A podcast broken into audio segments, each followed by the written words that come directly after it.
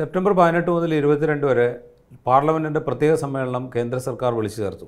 അതിന്റെ തൊട്ടു പിറകെ ഒരു രാജ്യം ഒരു തെരഞ്ഞെടുപ്പ് എന്നതിലേക്ക് മാറുന്നതിനാവശ്യമായ ഭരണഘടനാ ഭേദഗതി അവതരിപ്പിക്കുന്നതിന് വേണ്ടിയിട്ടാണ് ഈ സമ്മേളനം വിളിച്ചത് എന്ന അഭ്യൂഹമുയർന്നു.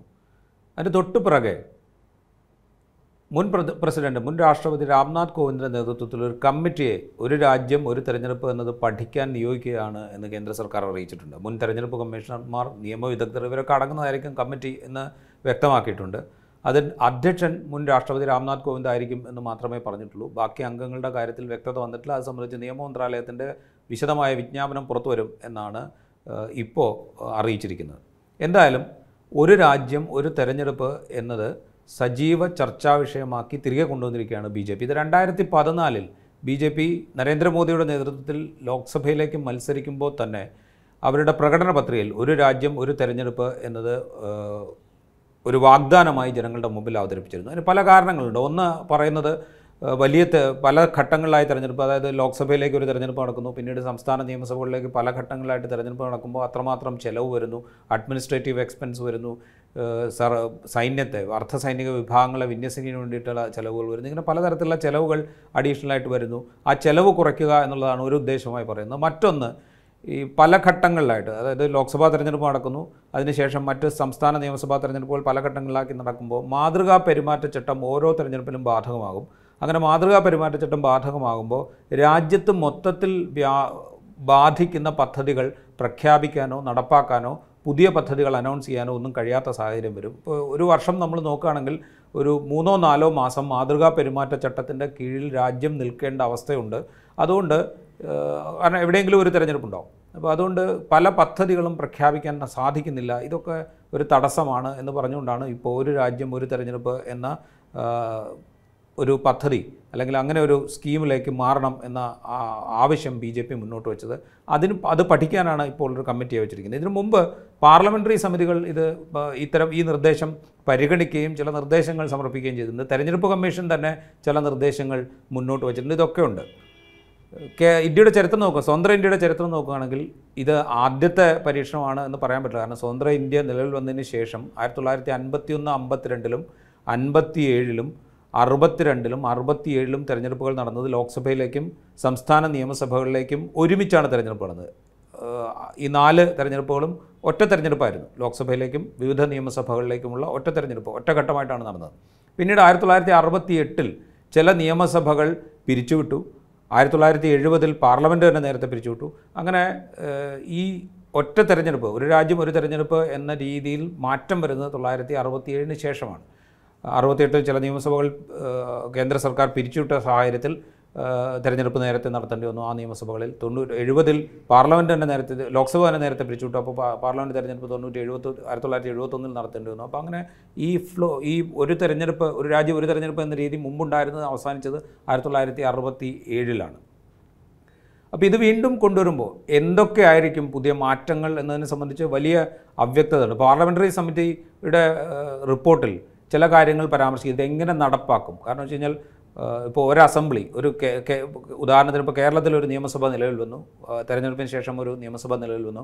ആ നിയമസഭ വേറെ എന്തെങ്കിലും പ്രശ്നങ്ങളെ തുടർന്ന് ഒരു രണ്ട് വർഷത്തിന് കഴിഞ്ഞപ്പോൾ പിരിച്ചുവിടേണ്ട ഒരു ഘട്ടം വന്നു എന്ന് വിചാരിക്കാം. അപ്പോൾ എന്തു ചെയ്യും? ഒറ്റ തെരഞ്ഞെടുപ്പ് ഒരു ഒരു രാജ്യം ഒരു തെരഞ്ഞെടുപ്പ് എന്ന് പറയുമ്പോൾ ലോക്സഭാ തെരഞ്ഞെടുപ്പിനൊപ്പം മാത്രമേ അസംബ്ലി ഇലക്ഷൻ ആ ഒരു ഘട്ടത്തിൽ എങ്ങനെയാണ് ഇതിനെ ഡീൽ ചെയ്യുക? എന്നൊക്കെയുള്ള സംശയങ്ങൾ പല കോണുകളിൽ നിന്ന് ഇതിനൊക്കെ ചില ഉത്തരങ്ങൾ ഈ പാർലമെന്ററി സമിതിയുടെ ശുപാർശകളിൽ അല്ലെങ്കിൽ റിപ്പോർട്ടിൽ നിർദ്ദേശിക്കുന്നുണ്ട്. അതായത് ഒരു അസംബ്ലിയുടെ കാലാവധി പൂർത്തിയാകുന്നതിന് വലിയ കാലതാമസം ഇല്ലാതെയാണ് ഈ നിയമസഭ പിരിച്ച് നിയമസഭ പിരിച്ചുവിടുന്ന സാഹചര്യം ഉണ്ടാകുന്നത് എങ്കിൽ. അതായത് ഇപ്പോൾ ഒരു ആറ് മാസം മുമ്പാണ് അല്ലെങ്കിൽ ഒരു വർഷം മുമ്പാണ് കാലാവധി എത്തുന്നതിന് ഒരു വർഷം മുമ്പാണ് നിയമസഭ പിരിച്ചുവിടുന്നത് എങ്കിൽ ഗവർണർ ഭരണമേറ്റെടുക്കുക ഗവർണർ അദ്ദേഹത്തിന് അദ്ദേഹം നാമനിർദ്ദേശം ചെയ്യുന്ന മന്ത്രിമാരടങ്ങുന്ന ഒരു മന്ത്രിസഭ ബാക്കിയുള്ള കാല അളവ് ഭരണം നടത്തുക എന്നുള്ളതാണ് ഒരു നിർദ്ദേശം. അല്ല ഇനി ഒരു ഒരു നിയമസഭ നിലവിൽ വന്ന് ഒന്ന് ഒന്നര വർഷം കഴിയുമ്പോഴത്തേക്കും ആ നിയമസഭ പിരിഞ്ഞു പോകേണ്ടോ അല്ലെങ്കിൽ പിരിച്ചുവിടേണ്ടതോ അല്ലെങ്കിൽ മറ്റ് കക്ഷികൾ തമ്മിലുള്ള ബന്ധം തകരാറിലായിട്ട് ഭൂരിപക്ഷം സർക്കാരിന് നഷ്ടമായി സർക്കാർ രാജിവെക്കുകയും മറ്റൊരു സർക്കാർ രൂപീകരിക്കാൻ കഴിയാത്ത സാഹചര്യം വരികയും ഒക്കെ ചെയ്തുകൊണ്ട് നിയമസഭ പിരിച്ചുവിടുക നിയമസഭ ഇല്ലാതാകുന്നൊരു അവസ്ഥ വരികയാണെങ്കിൽ വീണ്ടും ഒരു എലക്ഷൻ നടക്കുക. പക്ഷേ ആ ഇലക്ഷന് ആ ഇലക്ഷന് ശേഷം വരുന്ന നിയമസഭയുടെ കാലാവധി എന്ന് പറയുന്നത് ഈ അഞ്ച് വർഷത്തിൽ എത്രയാണോ ശേഷിക്കുന്നത് അത് മാത്രമായിരിക്കും എന്നുള്ള എന്ന് വ്യവസ്ഥ ചെയ്യുക ഇങ്ങനെ പലതരത്തിലുള്ള നിർദ്ദേശങ്ങൾ ഇതുമായി ബന്ധപ്പെട്ട് മുന്നോട്ട് വയ്ക്കപ്പെട്ടിട്ടുണ്ട്. ഇത് ഏതായിരിക്കും പുതിയ രാംനാഥ് കോവിന്ദിന്റെ നേതൃത്വത്തിൽ മുൻ രാഷ്ട്രപതിയുടെ നേതൃത്വത്തിൽ നിയോഗിക്കപ്പെട്ട സമിതി സ്വീകരിക്കുക അവരുടെ സമിതിയുടെ റിപ്പോർട്ട് എന്തായിരിക്കും ആ റിപ്പോർട്ടിന്റെ അടിസ്ഥാനത്തിൽ കേന്ദ്ര സർക്കാർ എന്ത് തീരുമാനങ്ങളാണ് എടുക്കുക ഇതൊന്നും നമുക്ക് വ്യക്തതയുള്ള കാര്യങ്ങളല്ല. ഇനി ഇതിപ്പോൾ നടപ്പാക്കാൻ തീരുമാനിക്കുകയാണ് എന്ന് വിചാരിക്കാം. രണ്ടായിരത്തി ഇരുപത്തിനാലിൽ ലോക്സഭയുടെ കാലാവധി കഴിയും. കേരളം തമിഴ്നാട് പശ്ചിമ ബംഗാൾ തുടങ്ങി സംസ്ഥാനങ്ങളുടെ കാലാവധി തീരുക രണ്ടായിരത്തി ഇരുപത്തി ആറിലാണ് രണ്ടായിരത്തി ഇരുപത്തിനാലിൽ ലോക്സഭയുടെ കാലാവധി തീർന്ന് രണ്ടായിരത്തി ഇരുപത്തിയാറിൽ കേരളം അടക്കമുള്ള പല സംസ്ഥാനങ്ങളുടെയും കാലാവധി തീരുന്നു. ഇപ്പോൾ ഈ അടുത്ത് നിയമസഭാ തെരഞ്ഞെടുപ്പ് കഴിഞ്ഞ പല സംസ്ഥാനങ്ങളുടെയും കാലപരിധി അതിനുശേഷമാണ് തീരുക. അപ്പോൾ ഇതിന്റെ എല്ലാം കാലപരിധി യോജിപ്പിച്ചെടുക്കുക എന്ന് പറയുന്നത് പ്രയാസമുള്ള കാര്യമാണ്. അങ്ങനെ ചെയ്യണമെങ്കിൽ ചില നിയമസഭകളുടെ കാലപരിധി കുറയ്ക്കേണ്ടി വരും ഇപ്പോൾ അവർക്ക് അഞ്ച് വർഷമുള്ളത് കുറച്ച് നേരത്തെ ഇലക്ഷനിലേക്ക് പോകേണ്ടി വരും. ചില സംസ്ഥാനങ്ങളുടെ കാലപരിധി നീട്ടിക്കൊടുക്കേണ്ടി വരും. ഇങ്ങനെ പലതും വേണ്ടി വരും. അപ്പോൾ ഒരു സംസ്ഥാന അസംബ്ലിയുടെ അല്ലെങ്കിൽ ലോക്സഭയുടെ ഒക്കെ കാലപരിധി നീട്ടി നൽകണമെങ്കിൽ ഭരണഘടനയിൽ അതിന് ചില വ്യവസ്ഥകളുണ്ട്. രാജ്യത്ത് ഒരു അടിയന്തരാവസ്ഥ പ്രഖ്യാപിക്കപ്പെട്ട സാഹചര്യത്തിൽ മാത്രമേ തിരഞ്ഞെടുക്കപ്പെട്ട നിയമസഭകളുടെ കാലപരിധി നീട്ടി നൽകാൻ നിലവിൽ സാധിക്കുകയുള്ളൂ. അതിപ്പോൾ തൊള്ളായിരത്തി എഴുപത്തി ഏഴിൽ തൊള്ളായിരത്തി എഴുപത്തി അഞ്ചിൽ അടിയന്തരാവസ്ഥ പ്രഖ്യാപിച്ചപ്പോൾ ആയിരത്തി തൊള്ളായിരത്തി എഴുപത്തി ഒന്നിൽ നിലവിൽ വന്ന ലോക്സഭയുടെയും നിയമസഭകളുടെയും അതിനുശേഷം നിലവിൽ വന്ന നിയമസഭകളുടെയും ഒക്കെ കാലപരിധി നീട്ടിക്കൊടുത്തിരുന്നു. അതുപോലെ ഏതെങ്കിലും ഒരു അടിയന്തര ഘട്ടത്തിൽ മാത്രമേ ഇങ്ങനെ സഭകളുടെ തിരഞ്ഞെടുക്കപ്പെട്ട ജനപ്രതിനിധി സഭകളുടെ കാലപരിധി നീട്ടിക്കൊടുക്കാൻ വ്യവസ്ഥയുള്ളൂ. അപ്പോൾ ഇത്തരം സങ്കീർണതകൾ ഒരുപാട് ഈ ഒരു രാജ്യം ഒരു തെരഞ്ഞെടുപ്പ് എന്ന പ്രക്രിയയിലേക്ക് പോകുന്നതിന് നമ്മുടെ മുമ്പിലുണ്ട് എന്നുള്ളതൊരു വസ്തുതയാണ്. അത് മാത്രമല്ല ഇത് നടപ്പാക്കണമെങ്കിൽ വലിയ സാമ്പത്തിക ബാധ്യത തുടക്കത്തിൽ വഹിക്കേണ്ടി വരും എന്ന് തെരഞ്ഞെടുപ്പ് കമ്മീഷൻ പറഞ്ഞിട്ടുണ്ട്. കാരണം വെച്ചാൽ ഈ ലോക്സഭയിലേക്കും നിയമസഭയിലേക്കും ഒരേ സമയം തെരഞ്ഞെടുപ്പ് നടക്കുകയാണെങ്കിൽ അത്രയധികം ഇലക്ട്രോണിക് വോട്ടിംഗ് മെഷീനും വി വി പാറ്റ് മെഷീനുകളും ഇലക്ട് തെരഞ്ഞെടുപ്പ് കമ്മീഷന്റെ പക്കൽ വേണം. അത്രയും മെഷീനുകൾ വാങ്ങണമെങ്കിൽ ഏതാണ്ട് പതിനായിരം കോടി രൂപ ചിലവാകും എന്നാണ് രണ്ടായിരത്തി പത്തൊൻപതിൽ തെരഞ്ഞെടുപ്പ് കമ്മീഷൻ കണക്കാക്കിയത്. അത് രണ്ടായിരത്തി പത്തൊമ്പതിലെ കണക്കാണ്. ഇപ്പോഴത്തെ കണക്കാകുമ്പോൾ അത് ഒരു ഇനിയും കൂടാനേ സാധ്യതയുള്ളൂ ഒട്ടും കുറയാൻ സാധ്യത. അത് മിനിമം ഒരു പതിനായിരമോ പതിനോരായിരം കോടി രൂപയോ ഇലക്ട്രോണിക് വോട്ടിംഗ് മെഷീനുകളും വി വി പാറ്റ് മെഷീനുകളും വാങ്ങാൻ വേണ്ടി മാത്രം ചിലവാക്കേണ്ടി വരും. അപ്പോൾ തുടക്കത്തിൽ ഇത് വലിയ ഭാരം സാമ്പത്തിക ഭാരം ഉണ്ടാക്കുന്ന ഒരു പ്രക്രിയയായിട്ട് മാറും. എങ്കിലും ഒരു ഒരു ആശയം എന്നുള്ള നിലയിൽ ഒരു പക്ഷേ ഒരു രാജ്യം ഒരു തിരഞ്ഞെടുപ്പ് എന്നുള്ളത് ഈ പറയുന്ന ദീർഘകാലാടിസ്ഥാനത്തിൽ തെരഞ്ഞെടുപ്പിന്റെ ചെലവുകൾ കുറയും. പിന്നെ മാതൃകാ പെരുമാറ്റച്ചട്ടങ്ങൾ പല ഘട്ടങ്ങളിലായി പല കാലങ്ങളിൽ നിലനിൽക്കുന്ന സാഹചര്യം മാറും. ഇതൊക്കെ നമ്മൾ ഒറ്റ നോട്ടത്തിൽ നോക്കുമ്പോൾ ശരിയാണ് എന്ന് തോന്നാം. അങ്ങനെ തോന്നുമ്പോൾ തന്നെ ഇപ്പോഴത്തെ സർക്കാർ ബി ജെ പിയുടെ നേതൃത്വത്തിൽ രണ്ടാമത് അധികാരത്തിലേറിയ നരേന്ദ്രമോദിയുടെ നേതൃത്വത്തിൽ അധികാരത്തിൽ രണ്ടാമത് അധികാരത്തിൽ വന്ന ബി സർക്കാർ ഏകപക്ഷീയമായ തീരുമാനങ്ങൾ എടുക്കുകയും ഭരണഘടനാ സ്ഥാപനങ്ങളെ അട്ടിമറിക്കുകയും ഭരണഘടനാ വ്യവസ്ഥകളെ തന്നെ അതിലംഘിക്കുന്ന വിധത്തിൽ പ്രവർത്തിക്കുകയും ഒക്കെ ചെയ്യുന്ന ഒരു സർക്കാർ. എന്തുകൊണ്ട് ഈ ഘട്ടത്തിൽ ഒരു രാജ്യം ഒരു തെരഞ്ഞെടുപ്പ് എന്നുള്ള ആശയം മുന്നോട്ട് വയ്ക്കുന്നു എന്നുള്ളത് സംശയത്തോടെ നമ്മൾ കാണേണ്ട ഒരു സംഗതിയാണ് എന്ന് പറയേണ്ടി വരും. ഒരു രാജ്യം ഒരു നിയമം ഒരു രാജ്യം ഒരു നയം ഒരു രാജ്യം ഒരു വൈദ്യുതി നയം ഒരു രാജ്യം ഒരു ജലനയം ഇങ്ങനെ പലതരത്തിലുള്ള സംഗതികൾ ബി ജെ പി സർക്കാർ മുന്നോട്ട് വയ്ക്കുന്നുണ്ട്. അതിന്റെ തുടർച്ചയിലാണ് ഒരു രാജ്യം ഒരു തിരഞ്ഞെടുപ്പ് എന്ന ആശയം മുന്നോട്ട് വയ്ക്കപ്പെടുന്നത്. അതായത് ഒരു എല്ലാ തരത്തിലും ഒരു യൂണിഫോമിറ്റിയിലേക്ക് കാര്യങ്ങളെ കൊണ്ടുപോവുക എന്നുള്ളതാണ് ബി ജെ പിയുടെ അല്ലെങ്കിൽ സംഘപരിവാരത്തിന്റെ അജണ്ട.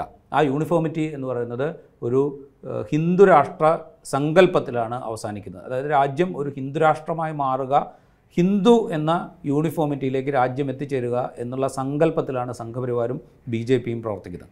അപ്പോൾ ഈ എല്ലാ യൂണിഫോമിറ്റികളും ഹിന്ദുരാഷ്ട്ര സങ്കല്പം യാഥാർത്ഥ്യമാക്കാനുള്ള ശ്രമങ്ങളുടെ ഭാഗമാണോ എന്ന സംശയം വളരെ ബലവത്തായി തന്നെ അവിടെ നിൽക്കുന്നുണ്ട്. ഇപ്പോൾ ഈ ആശയം മുന്നോട്ട് വയ്ക്കുന്നതിന് ഒരു കാര്യം രാജ്യം ഏതാണ്ട് ഇപ്പോൾ ഒരു പ്രസിഡൻഷ്യൽ സമ്പ്രദായത്തിലാണ്. നമ്മൾ പാർലമെന്ററി ജനാധിപത്യമാണ് എന്ന് പറയുമ്പോൾ തന്നെ ഏതാണ്ട് ഒരു പ്രസിഡൻഷ്യൽ രീതിയാണ് രാജ്യത്തെ ഭരണക്രമത്തിന് ഇപ്പോൾ നിലനിൽക്കുന്നത്. പ്രധാനമന്ത്രിയും പ്രധാനമന്ത്രിയുടെ ഓഫീസും തീരുമാനങ്ങൾ എടുക്കുന്നു. അത് രാജ്യമൊട്ടാകെ നടപ്പാക്കപ്പെടുന്നു എന്നുള്ളൊരു ഒരു സംവിധാനത്തിലാണ് കാര്യങ്ങൾ നടക്കുന്നത്.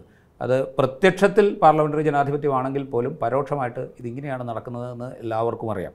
സംസ്ഥാനങ്ങളുടെ ഫെഡറൽ ഭരണക്രമം അനുസരിച്ച് സംസ്ഥാനങ്ങൾക്കുള്ള അധികാരങ്ങൾ പലതും വെട്ടിക്കുറയ്ക്കപ്പെടുകയോ ആ അധികാരങ്ങൾക്ക് മേൽ കേന്ദ്രം കയ്യ കയ്യേറ്റം നടത്തുകയോ ചെയ്യുന്ന കാഴ്ച നമ്മൾ പല തലങ്ങളിൽ കാണുന്നുണ്ട്.